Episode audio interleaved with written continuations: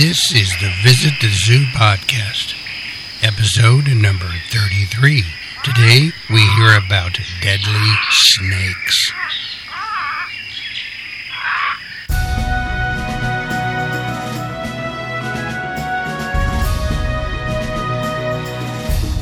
Hello, everybody, and welcome again to the Visit the Zoo podcast. I am your host, Frederick Fichman, and I am the author of the 120 Animal 12 book Visit the Zoo series on Kindle books, in print, audio, DVD, and this podcast. And I want to welcome you all for joining me here on this episode. My voice is a little scratchy today, so I do apologize. I'm just getting over a cold, but I hope that you'll bear with me. It is episode number 33, and I hope that you can check out our brand new and fully updated website, Zoo Animals, that's plural, zooanimals.info.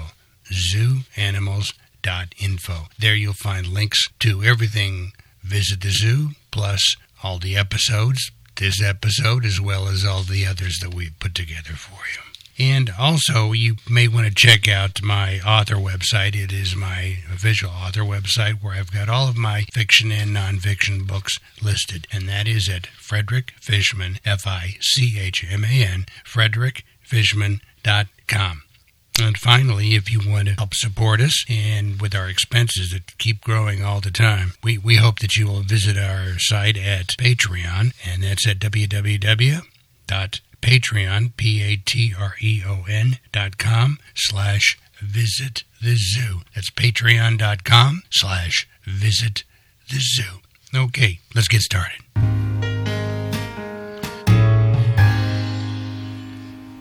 Was just listening to my voice in the headphones, and it really is rough. And I, I, again, I do apologize, but we'll just soldier on here and do the best we can. This is uh, our segment, our first segment of Zoo News, and I've got three short stories today for you. And the first one is uh, from The Hague, and this is about a group of tourists that had an unsettling experience at a Dutch wildlife park when they got out of their car and several cheetahs chased them back inside of the vehicle.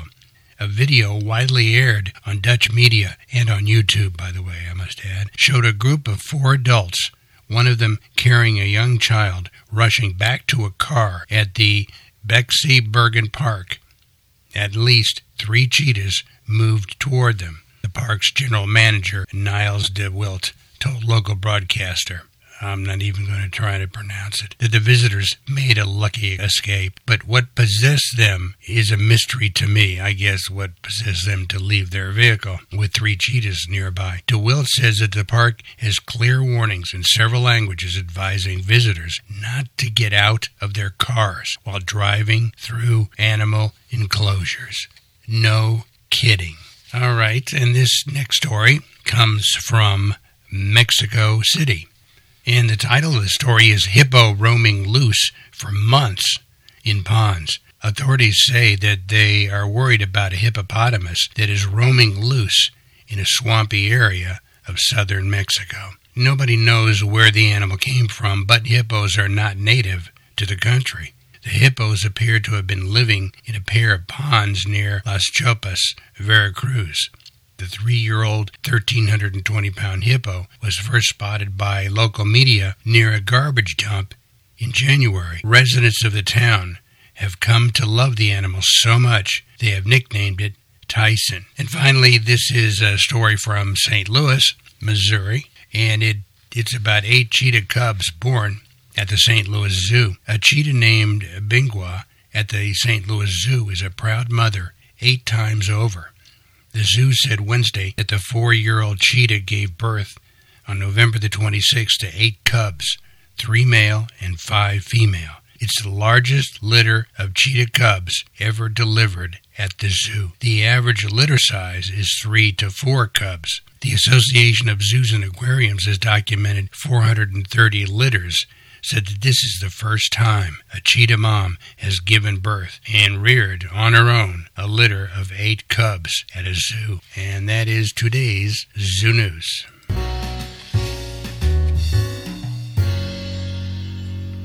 All right, I'm going to play for you now our three animal sounds for today. And let me start with the first one and see if you can guess what this is. I'm going to play that again because it was a little hard to hear.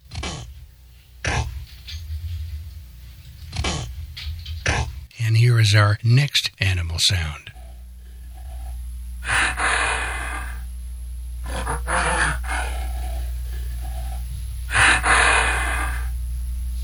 Finally, here is our last animal sound, a mystery animal sound for this episode.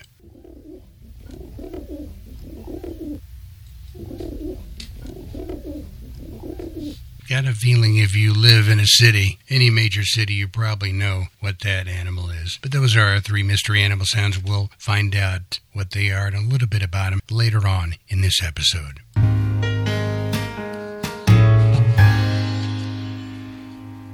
We're going to wrap up our series of animals that are probably the deadliest snakes on the planet. And this is the third segment uh, where I do a live read, which I will do again today, and describing a little bit about these snakes. And some of them you may have heard, some them I know you probably never heard of, depending upon, of course, where you are listening to this podcast in the world. But let's start with this first deadly snake. First of all, the king brown snake. King brown snakes are large, growing up to 10 feet long. Their venom is relatively weak, but they deliver a large quantity of it. They can transmit nearly 600 milligrams through a bite. Left untreated, this much venom can easily overwhelm a human, leading to 30 to 40 percent of those victims dying. This snake species is found in deserts, grasslands, woodlands, and scrub areas throughout Australia, except for Victoria and Tasmania. Now, this next snake, we're going off ground and into the ocean for a description of the sea snake. Deadly snake plus extremely toxic venom equals the sea snake. Sea snakes are noticeably more toxic than their land bound cousins. These snakes found in the Indo Pacific region are not aggressive but will attack when caught in fishing nets. Their venom can paralyze and even cause respiratory paralysis. Here's a strange sounding name for a snake. It's called a boomslang. The boomslang is a large eyed emerald green species found in sub Saharan Africa. When biting, the snake opens its jaws almost 180 degrees and injects a highly concentrated venom through fangs at the back of its jawbone. This snake is a silent killer. The venom symptoms may not show up until a number of hours after the bite, leading many victims to think they're fine and not seek medical treatment. That turns out to be a deadly mistake. The eastern brown snake. Where can you find the second most venomous snake on Earth? In Australia, of course. When hiking in rural areas along the east coast of Australia, step carefully. Snake's venom is highly neurotoxic and coagulates the blood. Its bite can cause loss of consciousness, renal failure, paralysis, and heart attack. This nasty cocktail of neurotoxin is why the eastern brown snake is responsible for a whopping 60% of snake bite deaths on that continent, and that's on Australia. The coastal taipan. Have you ever heard of the old joke that every animal in Australia is poisonous and trying to kill you. The coastal or common taipan is part of the reason why. This snake lives in northeastern Australia and New Guinea. Its venom is such a potent neurotoxin that it kills as soon as half an hour after the bite is delivered unless treated immediately. That's the coastal taipan. Here's one you may have heard of the African puff adder. What snake is responsible for the most snake bite fatalities in Africa? The black mamba may get a bad rap, but it's actually this golden brown snake that takes the crown. This highly aggressive species blends in with its dry surroundings. When prey or unwitting human comes near, it leverages its body and strikes with exceptional speed and force. The Gabon viper. These strongly built and heavy viper adults can reach up to 19 pounds despite being just five and a half feet long. They live in rainforests and savannas in sub Saharan Africa. When ready to bite, it reveals two inch long fangs that can penetrate and inject venom deeply into prey. It's not especially aggressive, but it will bite humans when cornered or stepped on. And finally, let's go to this last one. May not be the best for, uh, for, uh, for last, but this is the sharp nosed pit viper. This species of Southeast Asian viper may have birthed in legend of a hundred pace poison. It's extremely potent hemotoxic venom leads to devastating hemorrhaging, ulcers, and tissue necrosis. Old legends from that area say a victim can only walk a hundred paces before dying of the bite. In some areas, that number drops to a very pessimistic 50 paces. An anti-venom has been developed, but can the bite victim get to the medicine within a hundred steps? I doubt it. Well, those are our deadly snakes, and that wraps up this segment of animal description. I hope I didn't give you nightmares. I would say be very careful when you walk around Australia.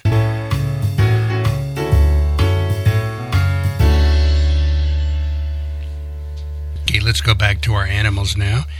Let me see if you can guess what these animals are. I'll read a little bit about them as well. Let me play the first sound for you.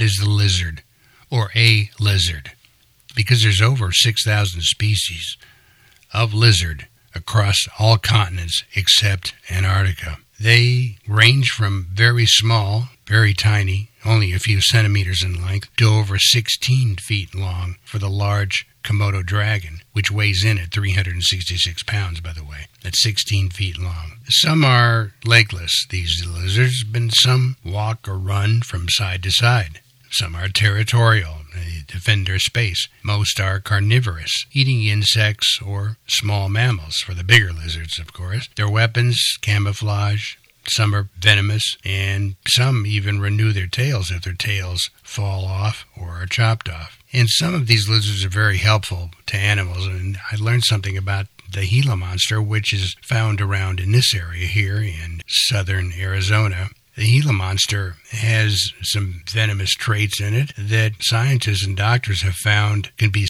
synthesized to treat diabetes. And the saliva has been studied as treatment for Alzheimer's disease. So that is the lizard. Okay, let's go to our next animal sound.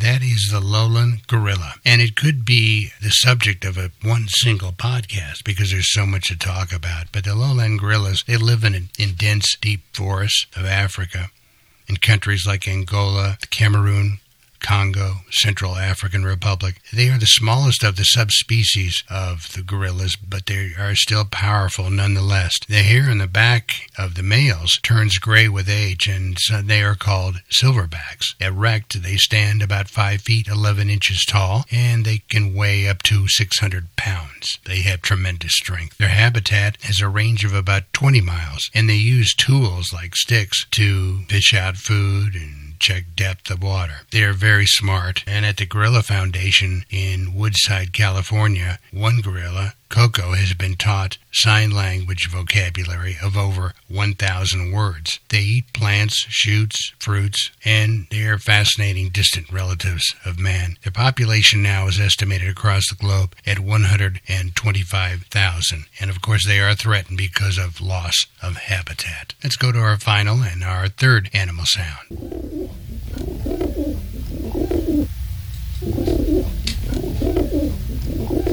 Well, that's the sound of a dove or a pigeon. They belong to the same species. There's 310 species of pigeons and doves. They are stout bodied birds. They have short necks and they have very small bills. They are the most common bird found around the world, and they are found everywhere except the driest part of the Sahara Desert in Africa. They have a long history with humans. They have religious significance and they're kept as pets. They interact with humans in cities around the world. They eat seeds, fruits, and plants. And those are our three mystery animal sounds for today.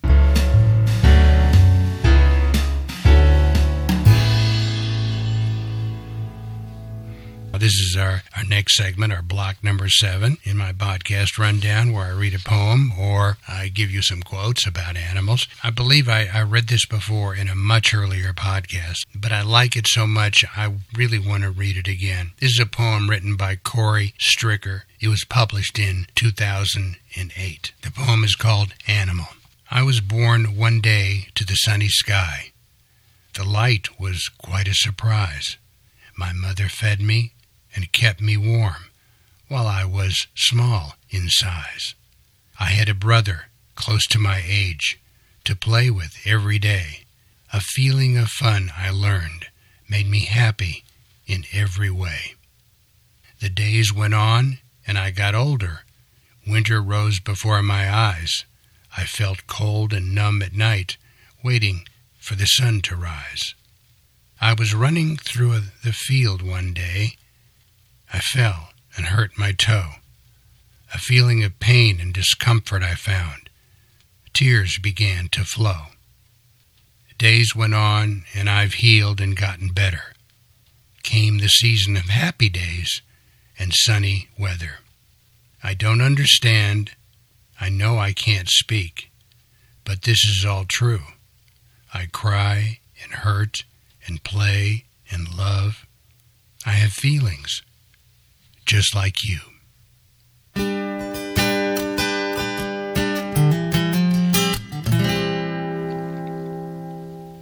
We've come to the end of our podcast, uh, number 33 today, and I want to thank you very much for again joining me and hope you'll join me again next week when we have another Visit the Zoo podcast where we talk about more animals and everything Visit the Zoo. I hope that you will please subscribe, rate, and review, especially on iTunes, but we are on 10 plus podcast directories that we're listed in. Again, please subscribe, rate, and review. And be sure to check out our podcast website that's just been updated, and that is at Zoo Animals, plural, that's zooanimals.info info. My main author website is at frederickfichman.com, and that's spelled F I C H M A N, frederickfichman.com, where you can check out and get links to any of the 118 books, in fiction and nonfiction, that I've written. And I also hope that you can please support everything we do here at Visit the Zoo by going to patreon.com slash visit the zoo. It's spelled P-A-T-R-E-O-N